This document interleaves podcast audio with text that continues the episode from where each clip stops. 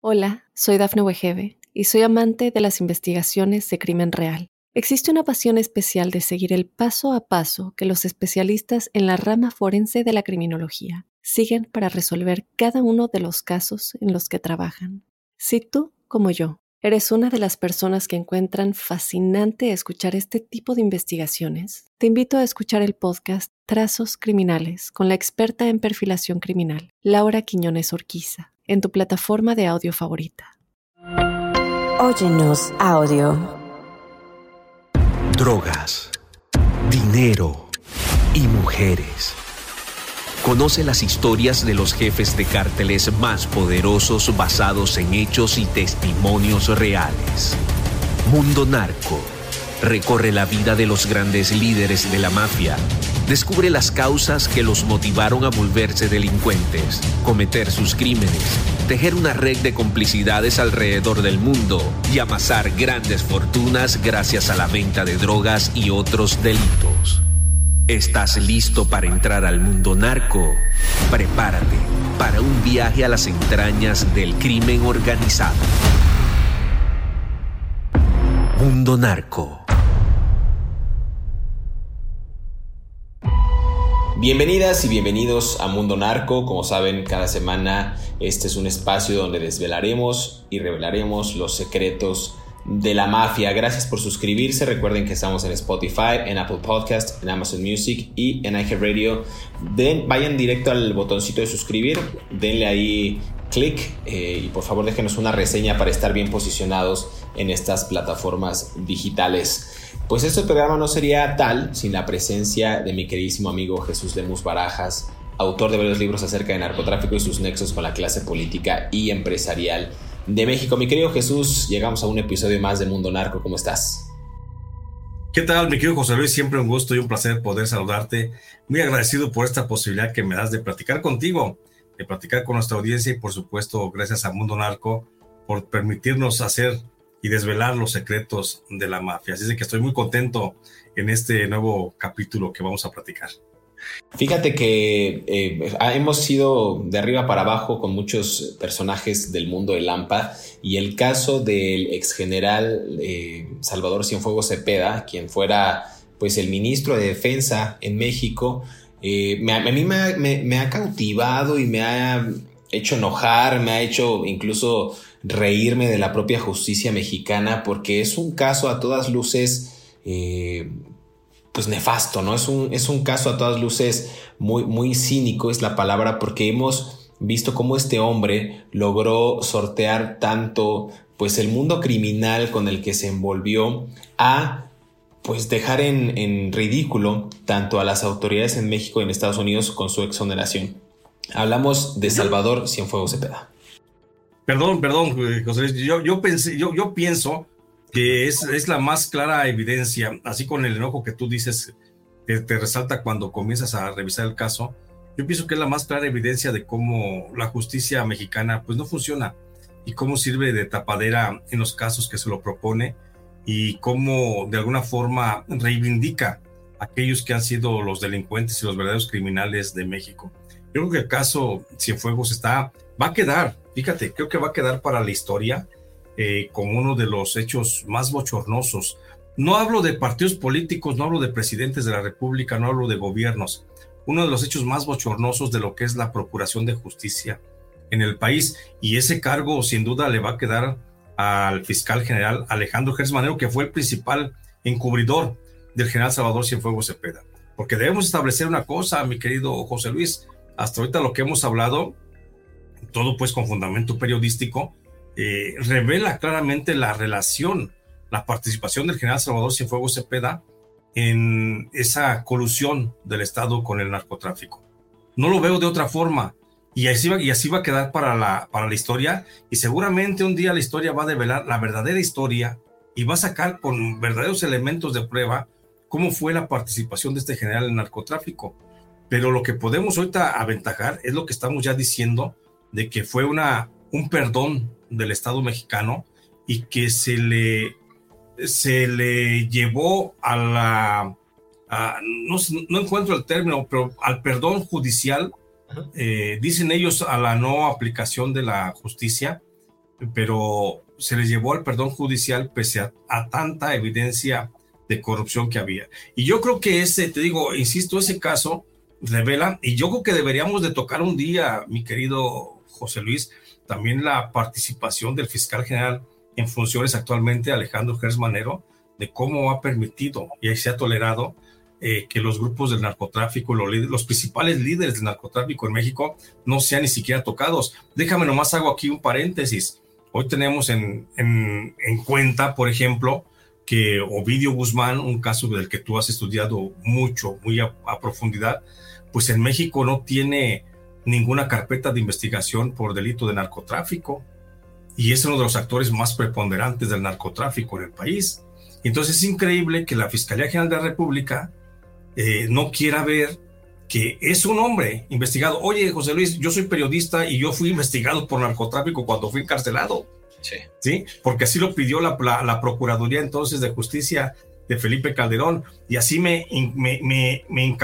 como si yo fuera un gran narcotraficante luego de haber denunciado las relaciones de la familia de Calderón con grupos de narcotráfico. Y yo fui investigado por narcotráfico. Yo no me explico cómo Ovidio Guzmán no tiene una carpeta de investigación, cómo los, los famosos menores, hijos de Joaquín Guzmán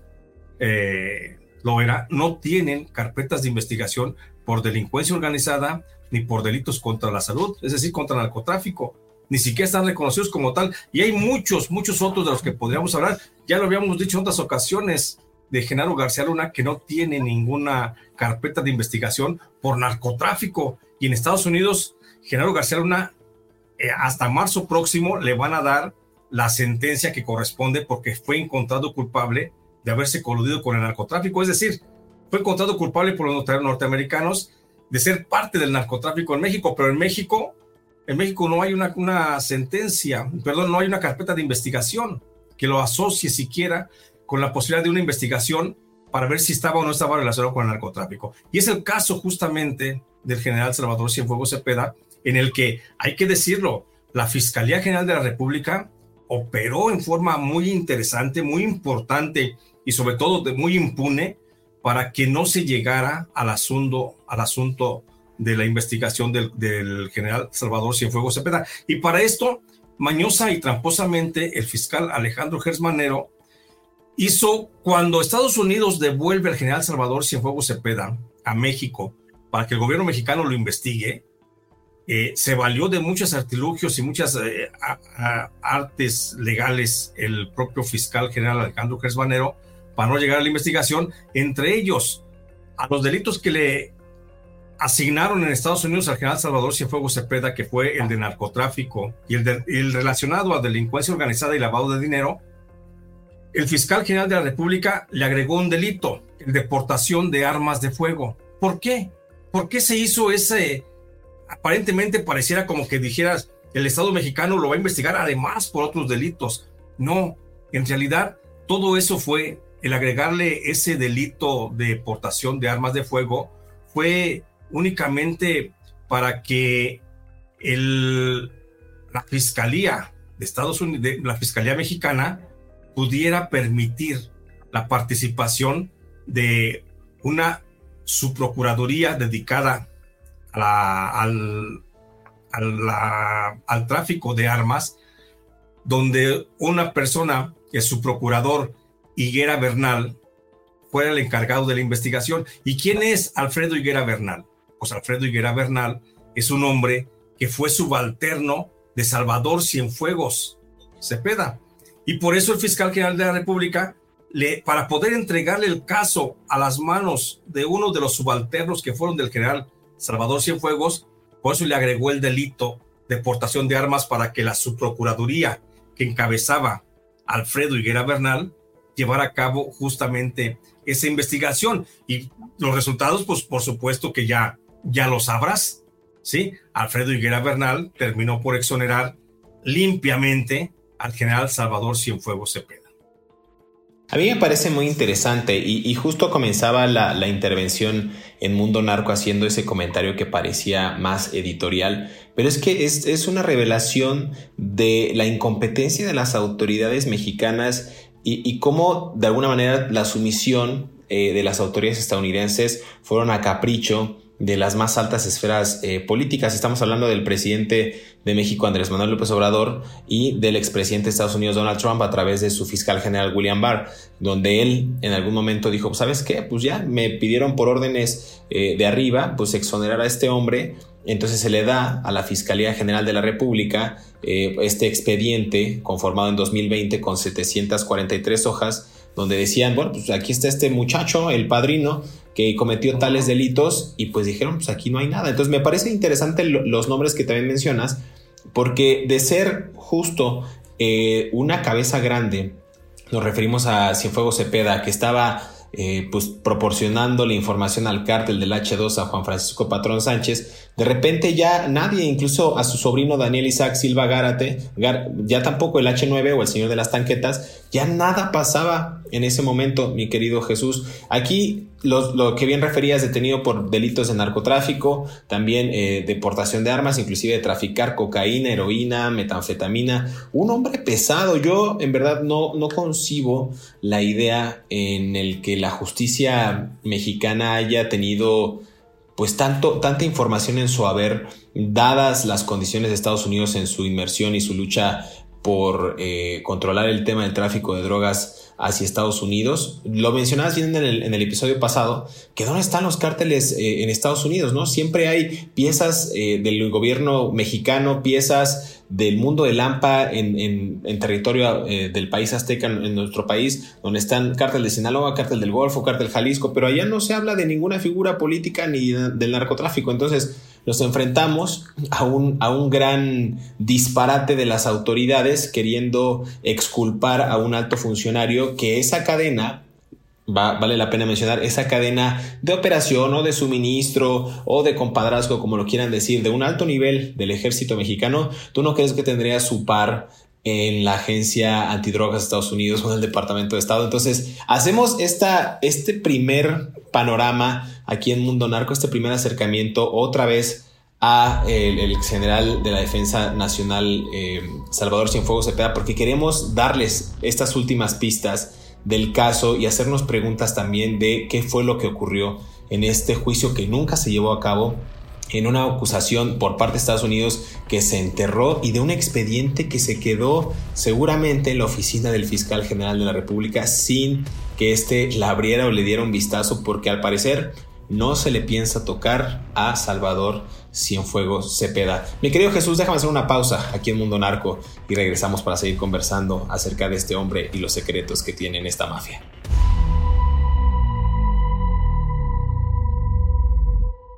Hola, soy Dafne Wegebe y soy amante de las investigaciones de crimen real. Existe una pasión especial de seguir el paso a paso que los especialistas en la rama forense de la criminología siguen para resolver cada uno de los casos en los que trabajan. Si tú, como yo, eres una de las personas que encuentran fascinante escuchar este tipo de investigaciones, te invito a escuchar el podcast Trazos Criminales con la experta en perfilación criminal, Laura Quiñones Orquiza, en tu plataforma de audio favorita.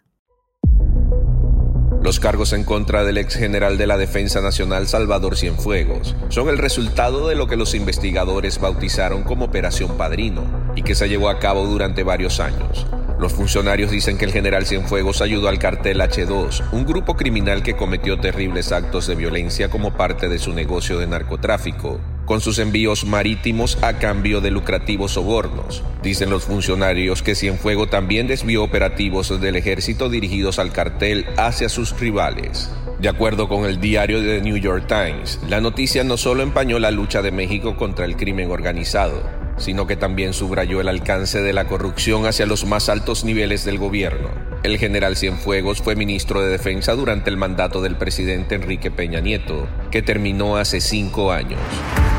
Es difícil exagerar el daño causado a México. El arresto del general Cienfuegos se produce solo 10 meses después de que otro alto funcionario mexicano, que dirigió el equivalente mexicano del FBI, fuera acusado en Nueva York de aceptar sobornos mientras estaba en el cargo para proteger al cártel de drogas de Sinaloa, una de las mafias criminales más poderosas de México. Nos referimos a Genaro García Luna, exsecretario de Seguridad Pública de México. En esa posición, tuvo la tarea de ayudar al presidente de entonces, Felipe Calderón, a crear su estrategia para combatir los carteles de la droga de su país, la cual los favoreció en operaciones y cuantiosas ganancias.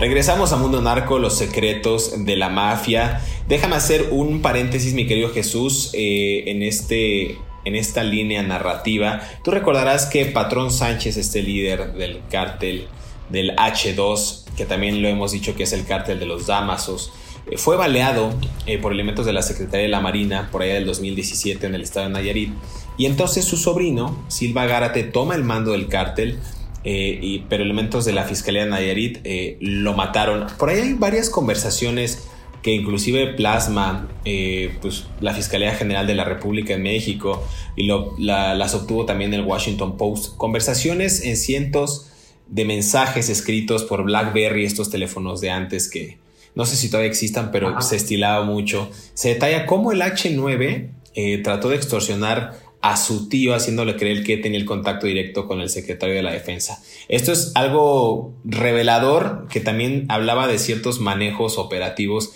dentro del cártel del H2 y cómo querían tener ese, ese compadrazgo o esa venia o ese aval del padrino con quien se supone que tenía tratos directos. ¿Esto a qué me refiero? Que la gente al interior de los cárteles de la droga sabía quién era Salvador Cienfuegos Cepeda, qué poder tenía, qué influencia eh, había dentro de estas organizaciones para que le hicieran creer a su propio tío que el exsecretario de la defensa le podía dar algunos favores. Entonces, todo esto está contenido en, en la investigación de Estados Unidos y me parece relevante sacarlo porque habiendo tantas pruebas en Estados Unidos, simplemente con la propia sospecha de que eres eh, miembro de una organización criminal, ya eres detenido. En México no ocurre eso.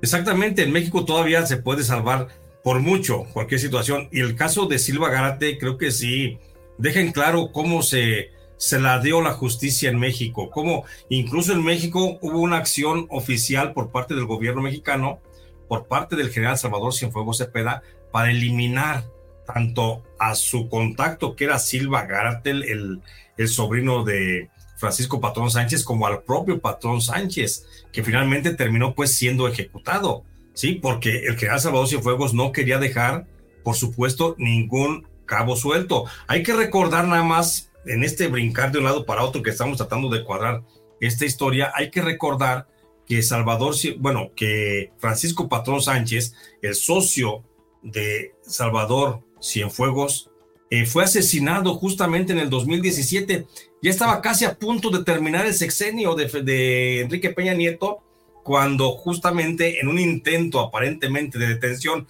que de detención no tenía nada, ni siquiera la intención, porque fueron a, a, balearlo desde arriba con un helicóptero artillado. Tú recordarás aquel video donde se ve cómo chorrea, pues literalmente hierro hirviendo desde arriba sobre la casa donde estaba resguardado Francisco Patrón Sánchez, que la única intención era esa, eliminarlo en, el, en los hechos para que no quedara ninguna prueba. Pero antes de esto, mi querido José Luis, quiero eh, nada más abonar un poquito al, asunto de, cómo es que Alfredo Higuera Bernal, que fue el hombre detrás de la Fiscalía General de la República, detrás de Alejandro Gersmanero, que fue designado justamente por Gersmanero para investigar al general Salvador Cienfuegos Cepeda, ¿quién era este? ¿Por qué Cienfuegos, por qué el, fiscal Alejandro Gersmanero en un caso tan importante de seguridad nacional como era el tratar de descubrir las relaciones de el general Cienfuegos Cepeda con el narcotráfico, le, ¿a quién le designa? Le designó el caso, como te digo, Alfredo Higuera Bernal, quien entre el 2005 y el 2007, en el gobierno de Vicente Fox, hay que recordar que en ese periodo, eh, en el gobierno de Vicente Fox, eh, cuando el propio Gers Manero fue secretario de Seguridad Pública en ese gobierno, Alfredo Higuera Bernal fue su procurador de justicia del estado de Sinaloa. Después, entre el 2007 y el 2008, ya casi para, eh, ya, ya en el gobierno de Felipe Calderón, pasó a ser secretario ejecutivo de la Secretaría de Gobierno de la misma entidad. Y entre el 2008 y 2010, en el gobierno de Felipe Calderón, con el aval de Genaro García Luna, este señor Alfredo Higuera Bernal, ya para entonces eh, se posicionó, se convirtió en procurador de justicia de Sinaloa. Y fue por ese tiempo cuando se relacionó con el general Salvador Cienfuegos Cepeda, quien en ese momento era comandante de las regiones militares 1 y 7, con influencia en los estados de México, Michoacán, Guanajuato y Querétaro, cuyos activos militares también participaron en, operaciones contra el narco justamente allá, en Sinaloa. ¿Sí? La relación entre Alfredo Higuera Bernal y el general Salvador Cienfuegos, Higuera, hay que recordar, insisto, fue el que lo investigó en la Procuraduría, pero esa relación se estableció de lleno, se estrechó más bien entre el 2012 y el 2014, mientras Alfredo Higuera era coordinador de asesores del procurador Jesús Murillo Caram y el general Salvador Cienfuegos Cepeda, pues ya sabíamos que era entonces el secretario de la Defensa Nacional. Este último, entre el 2015 y el 2018, tuvo también una estrecha relación de, de colaboración con un hermano de Alfredo, con Gilberto Higuera Bernal, el hermano quien en su última parte del gobierno de Peña Nieto fue titular de la Subprocuraduría de Control Regional de Procedimientos Penales y Amparo, de la entonces PGR, que era, hay que recordarlo y decirle a nuestra audiencia, que era una área vital para el combate o protección de los grupos delictivos. En el 2015, mientras Gilberto Higuera Bernal, el hermano de Alfredo, ocupaba dicho cargo y apoyaba al general Salvador Cienfuegos Cepeda para enfrentar o auxiliar a los cárteles de las drogas, su hermano Alfredo Higuera Bernal fue encumbrado como director de averiguaciones previas de la PGR, siendo la procuradora Areli Gómez González, desde donde también se respaldaron las decisiones oficiales del secretario de la Defensa Nacional con relación a sus intereses personales en la supuesta lucha contra el narcotráfico. Tan turbio fue, hay que recordar que tan turbio fue el desempeño de Gilberto Higuera Bernal, el hermano de, Alfredo, en su paso por la PGR, que en enero del 2020 el presidente Andrés Manuel López Obrador solicitó al fiscal Alejandro Gersmanero realizar una investigación sobre los nexos que este funcionario tuvo en su momento con el secretario Genaro García Luna. El fiscal Gersmanero acató la orden e inocente o alevosamente encargó los trabajos de dicha investigación al propio hermano del investigado, Alfredo Higuera Bernal, quien obviamente tras cuatro meses de investigación concluyó que su hermano Gilberto no tenía ningún tipo de nexo incriminatorio con Genaro García Luna. Tan limpio salió Gilberto Higuera Bernal de la investigación que sobre él hizo la Fiscalía General de Gersmanero a través del titular del aceido, su hermano Alfredo Higuera Bernal, que luego de que se dio por concluida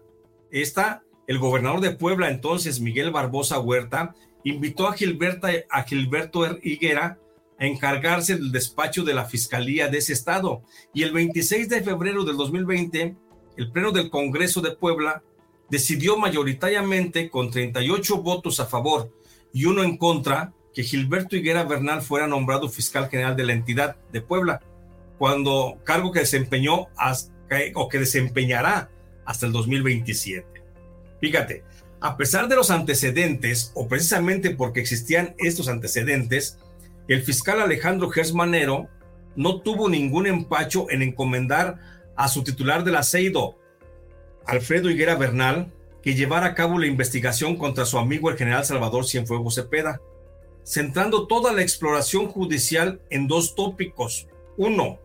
los posibles hechos constitutivos de delitos que según la DEA se suscitaron en la delegación Cuauhtémoc de la Ciudad de México, en donde se habrían reunido el 1 de enero del 2016 el general Cienfuegos y el brazo operador del cártel H2, David Silva Garate, y dos, el asesinato de Francisco Patrón Sánchez, el H2, ocurrido en Tepic, Nayarit, el 10 de febrero del 2017, atribuido por la DEA a una especie de operación limpieza que efectuó el propio secretario de la Defensa Nacional para no dejar rastros vivientes de su relación con el cártel del H2. Quiero agregar que de acuerdo con la versión pública, consultado en la carpeta de investigación que inició la Fiscalía General de la República el 3 de noviembre del 2020 y que concluyó el 14 de enero del 2021 conteniendo 4.765 fojas que integran dos tomos y 11 anexos divididos en 114 partes, en donde se establece que no hubo ningún aporte testimonial, los agentes del Ministerio Público, en casi la mitad de todo el expediente, se dedican solo a realizar una férrea defensa de la honorabilidad del general Salvador Cienfuegos,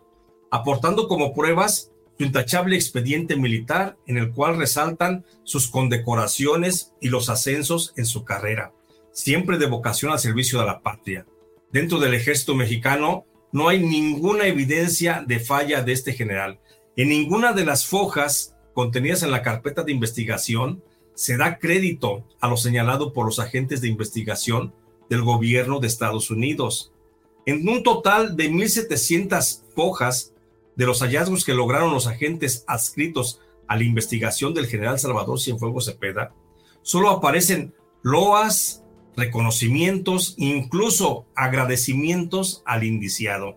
haciendo siempre referencia a su expediente de servicio militar intachable que se integró en la Dirección General de Archivos del Archivo e Historia de la Sedena desde el 23 de enero de 1964 hasta la culminación de su gestión como titular de la Sedena el 30 de noviembre del 2018. Por ello, la Fiscalía General de la República, al término de esa investigación, concluyó que no había elementos para fincar responsabilidades al general Cienfuegos sobre los delitos atribuidos tanto en la instancia judicial de Estados Unidos como en la correspondiente del gobierno mexicano, decretándose así el no ejercicio de la acción penal.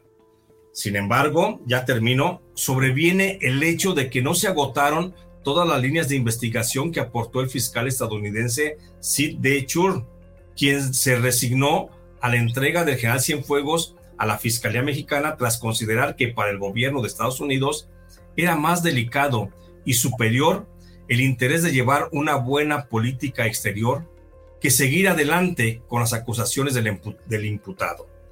La omisión de diversas líneas de investigación en el caso de Cienfuegos fue una decisión que solo recayó en el ámbito de la responsabilidad legal al fiscal Alejandro Gersmanero, que se aceptó, como dijo el fiscal C, dice, por reconocimiento a las estrechas cooperaciones entre Estados Unidos y México en la investigación bilateral y aplicación de la ley en los delitos de narcotráfico y para aumentar la seguridad de los ciudadanos de ambos países. Yo creo que con esto, mi querido José Luis, nos queda más que claro cuál fue la intención desde un principio del gobierno mexicano respecto al caso del fiscal del, del general Salvador Cienfuegos Cepeda. Déjame hacer una pausa, mi querido Jesús, estoy completamente de acuerdo contigo, los expedientes ahí están, las acusaciones versan sobre cómo se hicieron estas omisiones gubernamentales que al final del día se, se convirtieron perdón, en una complicidad compartida. Déjame hacer esta pausa y regresamos a Mundo Narco, los secretos de la mafia.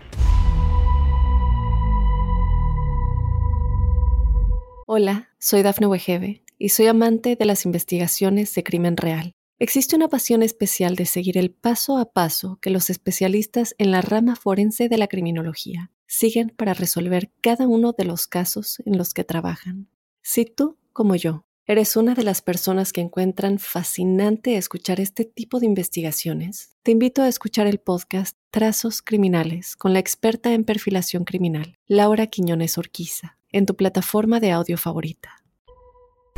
El ejército mexicano ha sido parte central de la estrategia de seguridad interna del país desde que empezó el enfrentamiento con los carteles de la droga en el 2006, cuando se empezaron a destacar soldados a los estados azotados por el crimen organizado. El secretario de Defensa supervisó ese esfuerzo, refiere el rotativo estadounidense. El uso de soldados entrenados para el combate pero no para las labores de patrullaje policial ha traído problemas mucho más allá de la corrupción. Con el ejército al centro y al frente de la lucha contra el narcotráfico, el gobierno mexicano jamás ha logrado construir una fuerza policial eficaz. En diciembre del 2017, México aprobó una ley de seguridad que afianzaba el rol del ejército en la guerra contra las drogas, algo que indignó a las Naciones Unidas y a grupos de derechos humanos, tanto a nivel local como internacional advirtieron que la medida podría desencadenar abusos porque las tropas estarían en las calles por tiempo indefinido y eso contribuiría a la militarización de las actividades policiales en el futuro próximo.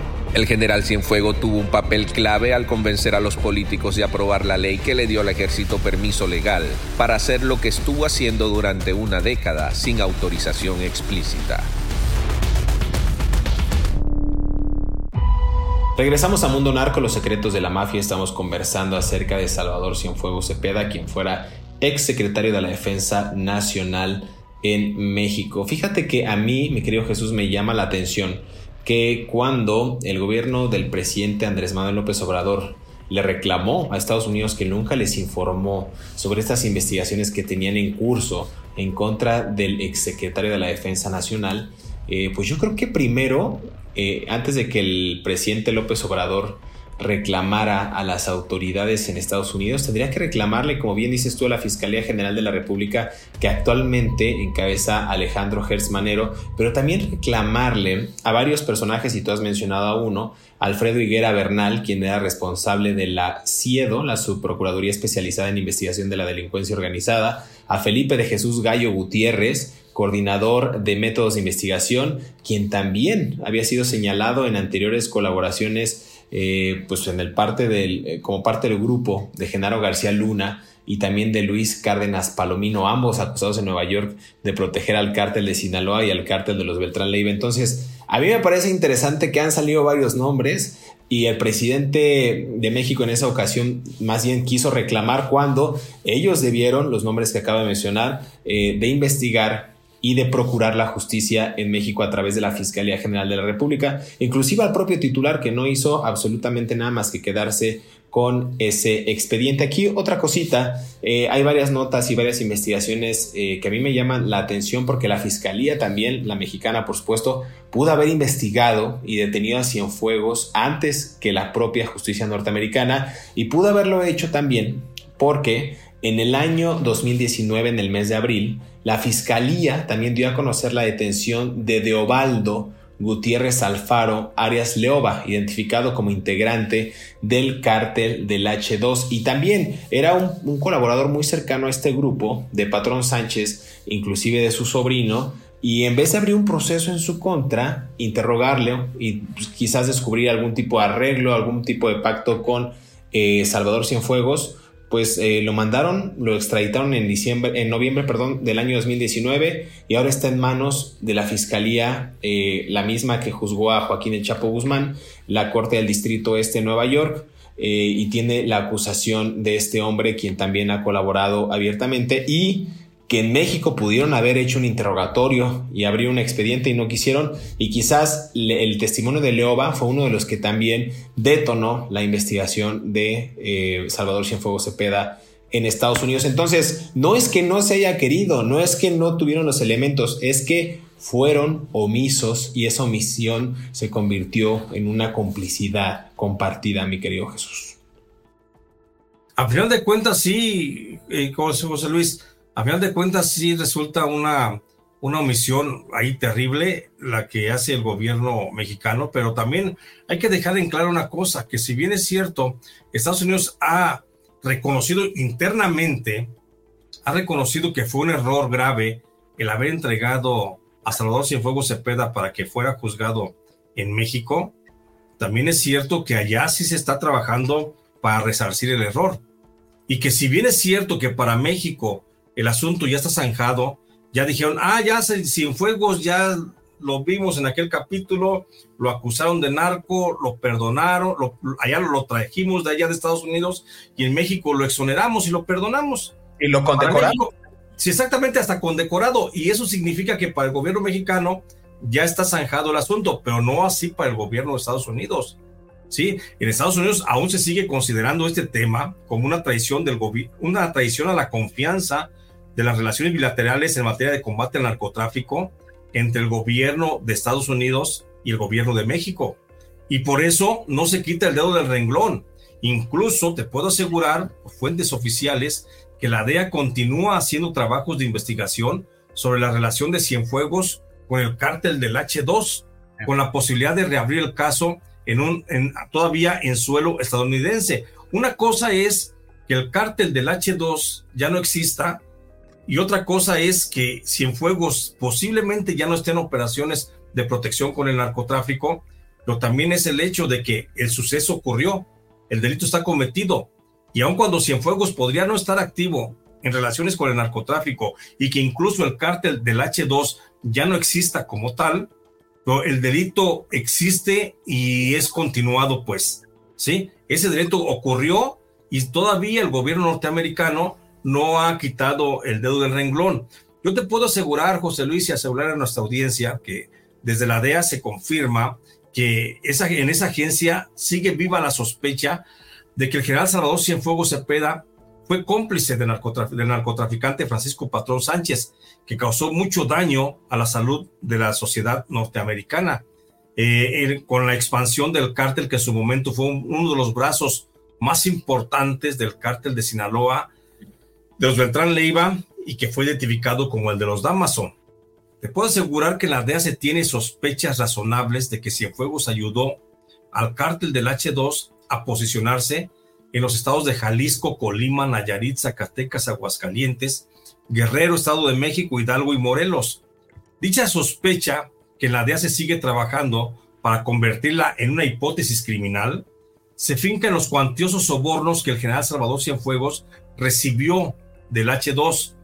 y según algunas fuentes, a cambio esto de llevar operaciones militares contra las organizaciones rivales de ese grupo de narcotráfico y además ayudar a los miembros de la organización de Francisco Patrón Sánchez a conseguir transporte marítimo para cargamento de drogas desde las costas de Nayarit hacia Estados Unidos. De la misma forma, en la DEA se da como un hecho que el general Cienfuegos presentó a los principales líderes del cártel de Francisco Patrón Sánchez a otros funcionarios corruptos del gobierno mexicano, los que también estuvieron dispuestos a ayudar en el trasiego de drogas a cambio de sobornos. Con esos pagos, Cienfuegos fue un importante, sí, un importante emisor del cártel del H2, que siempre mantuvo informado a Francisco Patrón Sánchez de las investigaciones en curso que se realizaban por parte de las fuerzas del orden público de Estados Unidos sobre la organización criminal que él encabezaba en México. Entre las razones por la que en Estados Unidos no se puede zanjar el asunto de la exoneración de Cienfuegos por parte del fiscal Gers Manero, destaca la que refiere que al informar el secretario de la Sedena sobre los operativos de inteligencia que realizaba el gobierno estadounidense contra el cártel de Francisco Patrón Sánchez, se contribuyó al asesinato de algunos miembros del propio cártel de Sinaloa y del cártel de, Francisco Patrón Sánchez que trabajaban encubiertos para la DEA y que estaban filtrando información, cosa que no se ha querido reconocer en México. De la misma forma, en las investigaciones a modo que se le hicieron al general Cienfuegos, el fiscal Alejandro Gersmanero tampoco quiso ahondar en las versiones del narcotraficante colombiano Alex Cifuentes Villa, quien fue colaborador cercano de Joaquín Guzmán Loera y que dijo a la DEA que un general de la nación daba protección a la fracción del cártel de Sinaloa y de los hermanos Beltrán Leiva, que estaba encabezado por el H2. Por instrucciones de la Fiscalía de Estados Unidos y de la DEA, Alex Cifuentes nunca mencionó al general Cienfuegos por su nombre, a fin de no entorpecer en su momento el inicio de las investigaciones. Por eso siempre se refirió en el juicio, sobre todo de Joaquín Guzmán Loera, como un general de la nación que recibía sobornos, del que se aseguró que se negó a recibir un soborno de 10 millones de dólares, pero sí aceptó incontables fiestas pagadas por el cártel de Sinaloa. Y esta versión ni siquiera fue tocada a lo largo de la investigación oficial de la, de la Fiscalía General de la República. Otro punto que desestimó el fiscal Gers Manero dentro de la investigación es el que refiere que la alianza entre el general Salvador Cienfuegos y Francisco Patrón Sánchez estaba ligada a Edgar Beitia, exfiscal de Nayarit, y Damaso López Núñez, jefe del cártel de los Damaso, quienes se asociaron con el H2 en el 2004, en el gobierno de Vicente Fox, cuando Salvador Cienfuegos era el jefe de la quinta zona militar con sede en Zapopan, Jalisco, y Alejandro Gersmanero todavía era secretario de Seguridad Pública del gobierno federal. Ya cierro con esto. La hipótesis de la DEA plantea que la hipótesis de la DEA que todavía se sigue teniendo viva en Estados Unidos, me refiero. ¿Sí? Plantea que desde los primeros meses del 2004, Salvador Cienfuegos permitió que el cártel del H2 se extendiera desde Nayarit hacia la zona central del estado de Jalisco. En el 2005, cuando el entonces secretario de la Defensa Nacional, el general Clemente Ricardo Vega García, ascendió al general Cienfuegos a jefe de la quinta región militar, el cártel del H2 expandió sus operaciones delictivas en los estados de Jalisco, Colima, Nayarit, Zacatecas y Aguascalientes. Después, como jefe de la novena región militar, a donde el general Cienfuegos fue trasladado por orden de Vicente Fox entre junio del 2005 y terminó hasta enero del 2007, ya en el gobierno de Felipe Calderón, se permitió que el cártel del H2 afianzara su presencia en el estado de Guerrero, posibilitando el control del trasiego de heroína desde la montaña de Guerrero con destino a la ciudad de Los Ángeles y Las Vegas. Este punto es bien importante, José Luis, es bien importante porque hay que recordar que en el 2007 el que le da posición al cártel del H2 en la zona de la montaña de Guerrero, el cártel de los Damaso, que sería un brazo del cártel de los Beltrán Leiva, que se posesiona allá en la montaña, es el que mantiene el control del trasiego de, de la heroína que baja desde la montaña, que va a ser luego un factor fundamental para la desaparición de los 43 estudiantes normalistas de Yotzinapa, tema del que también ya hemos estado tocando en otras ocasiones en este espacio. Fíjate, hay por lo menos, mencionaba un nombre, de Ovaldo Gutiérrez Alfaro, alias Leoba, que fue identificado como integrante del cártel del H2. También Carlos Arturo Rubio Parra, el Canche,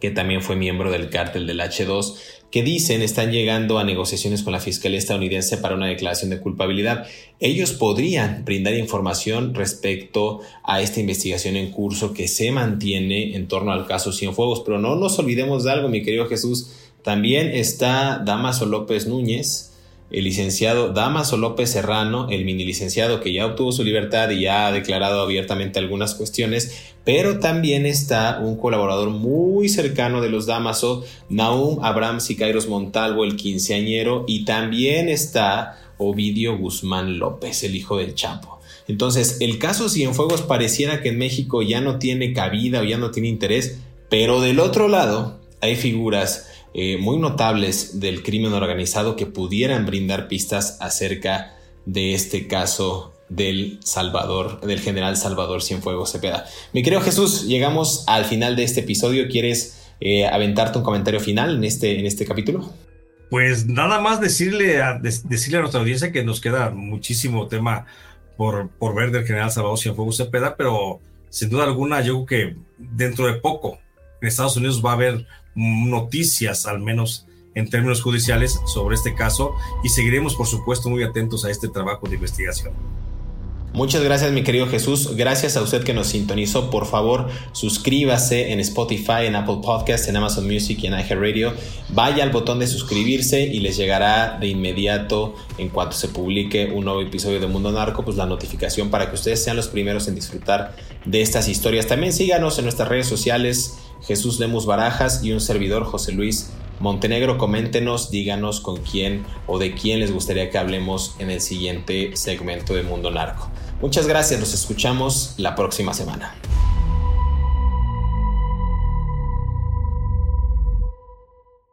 El arresto de Cienfuegos no parece ser producto de una operación conjunta con el gobierno mexicano data de una investigación del 2013, liderada por Estados Unidos sobre un cartel de drogas encabezado por Fausto Isidro Mesa Flores, sucesor de la otrora poderosa organización Beltrán Leiva, según funcionarios de seguridad estadounidenses.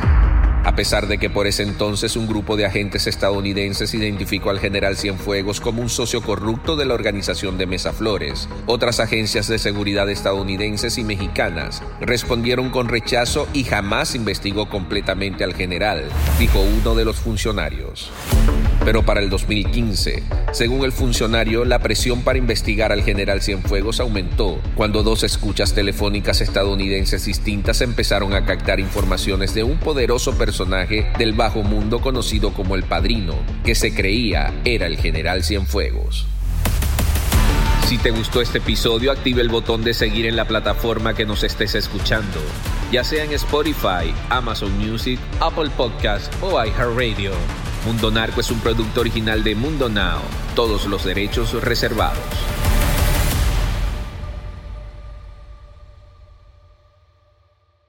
Hola, soy Dafne Wegebe y soy amante de las investigaciones de crimen real. Existe una pasión especial de seguir el paso a paso que los especialistas en la rama forense de la criminología siguen para resolver cada uno de los casos en los que trabajan. Si tú, como yo, eres una de las personas que encuentran fascinante escuchar este tipo de investigaciones, te invito a escuchar el podcast Trazos Criminales con la experta en perfilación criminal, Laura Quiñones Orquiza, en tu plataforma de audio favorita.